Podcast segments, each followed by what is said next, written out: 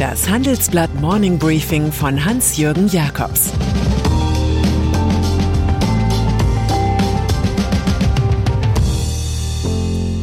Guten Morgen allerseits. Heute ist Dienstag, der 10. August, und das sind unsere Themen. Impfen, das Prinzip Nudging. Wetter, wenn das Extreme normal wird. Börse, der Boom des BioNTech-Betriebs. Nach einer kurzen Unterbrechung geht es gleich weiter. Bleiben Sie dran. Die Welt steht vor gewaltigen Herausforderungen. Zum einen die Energiewende voranzutreiben und gleichzeitig den Klimawandel einzudämmen.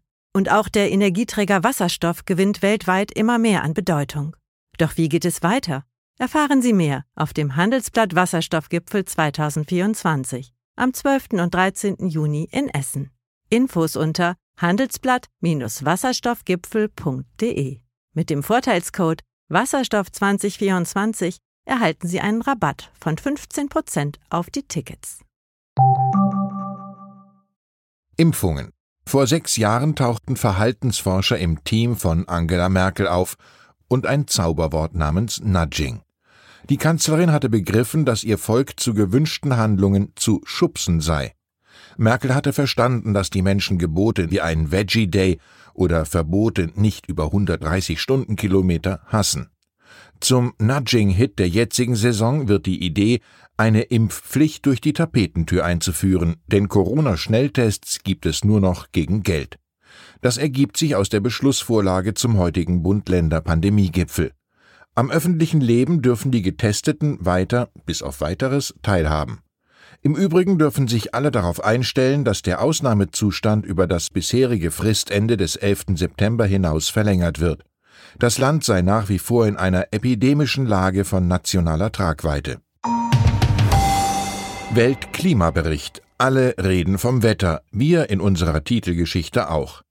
Eigentlich hätte es den gestern veröffentlichten Bericht des Weltklimarats der Vereinten Nationen IPCC überhaupt nicht gebraucht. Die brennenden Wälder von Kanada bis Griechenland, die Hochwasserfluten vom Ahrtal bis nach Myanmar belegen besser als tausend Blatt Papier, wie die Erderwärmung auch Extremwetterlagen begünstigt. Das wiederum schädigt Volkswirtschaften. Und doch hat der IPCC-Report der internationalen Wissenschaftler Wirkung, denn ihr Resümee ist schrill wie eine Feuerwehrsirene. Wenn die Politik nicht sofort handelt, steigt die Welttemperatur schon in den nächsten 20 Jahren um mehr als 1,5 Grad gegenüber der vorindustriellen Zeit. Das Zeichen der Zukunft rot. Greta Thunberg. Sheesh, so weit ist es also schon, Digger, das ist alles ganz schön cringe. So würde ein Jugendlicher das Wahrwerden schlimmster Szenarien kommentieren, denn dieses Vokabular gehört zu den jetzt ermittelten beliebtesten Jugendwörtern. Wow, Kumpel, das ist ganz schön zum Fremdschämen, würden Ältere dazu sagen. Das Teenager-Idol der Fridays for Future-Ära Greta Thunberg aus Schweden hält mittels ihres Coverbilds in der skandinavischen Ausgabe der Fashion-Fibel Vogue der Modebranche den Spiegel vor.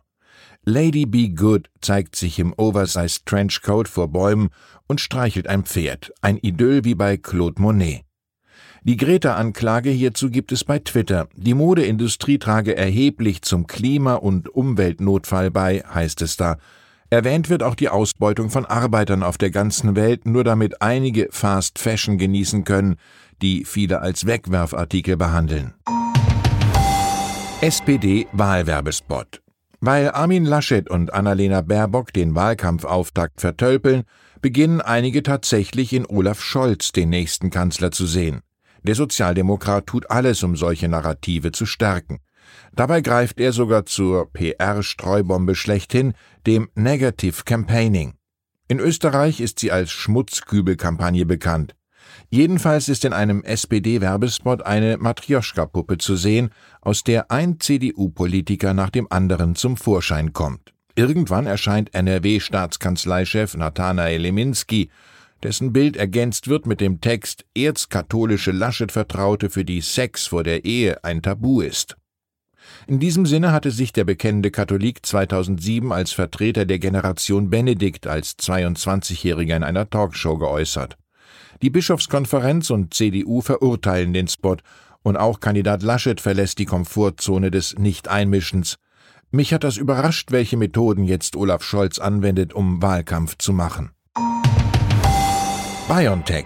Vor zwei Jahren war BioNTech allerhöchstens Lesern des epidemiologischen Bulletins ein Begriff. Nun aber prognostiziert der Mainzer Pharmaproduzent mit CEO Ugo Schahin für 2021 einen Umsatz von 15,9 Milliarden Euro.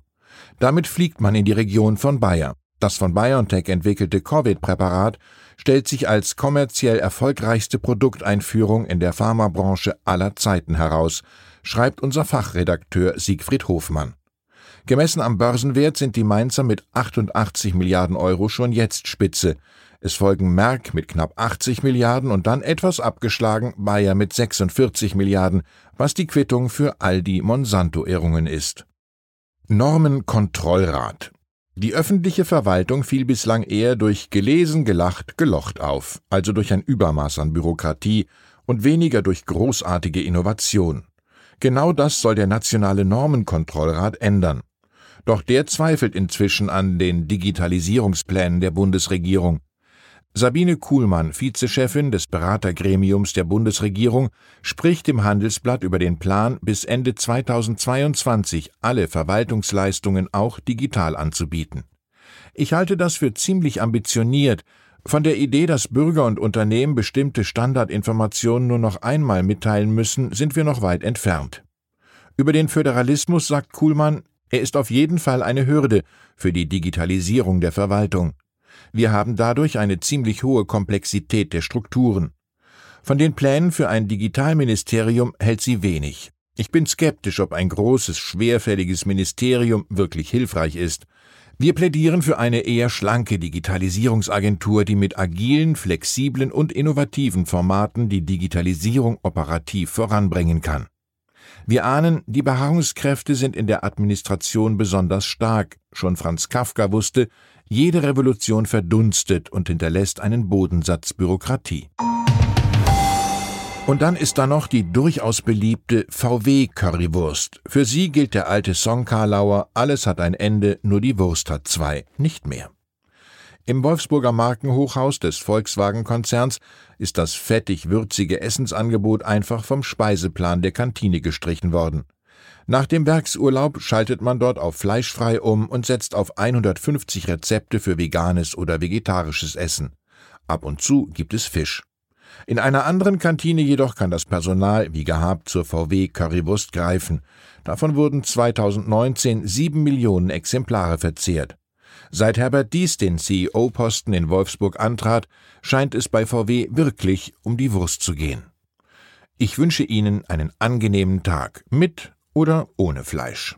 Es grüßt Sie herzlich Ihr Hans-Jürgen Jakobs. Das war das Handelsblatt Morning Briefing von Hans-Jürgen Jakobs, gesprochen von Peter Hofmann. Wie geht es weiter mit der Europäischen Union? Präsidentschaftswahlen in den USA, EU-Parlamentswahlen, geopolitische Krisen und wirtschaftliche Schwierigkeiten. Wir suchen Lösungen für diese Herausforderungen. Am 19. und 20. März auf der digitalen Europakonferenz von Handelsblatt, Die Zeit, Tagesspiegel und Wirtschaftswoche. Über die Zukunft Europas sprechen wir mit Bundeskanzler Olaf Scholz, Wirtschaftsminister Robert Habeck und vielen mehr. Kostenlose Anmeldung unter europe20xx.de.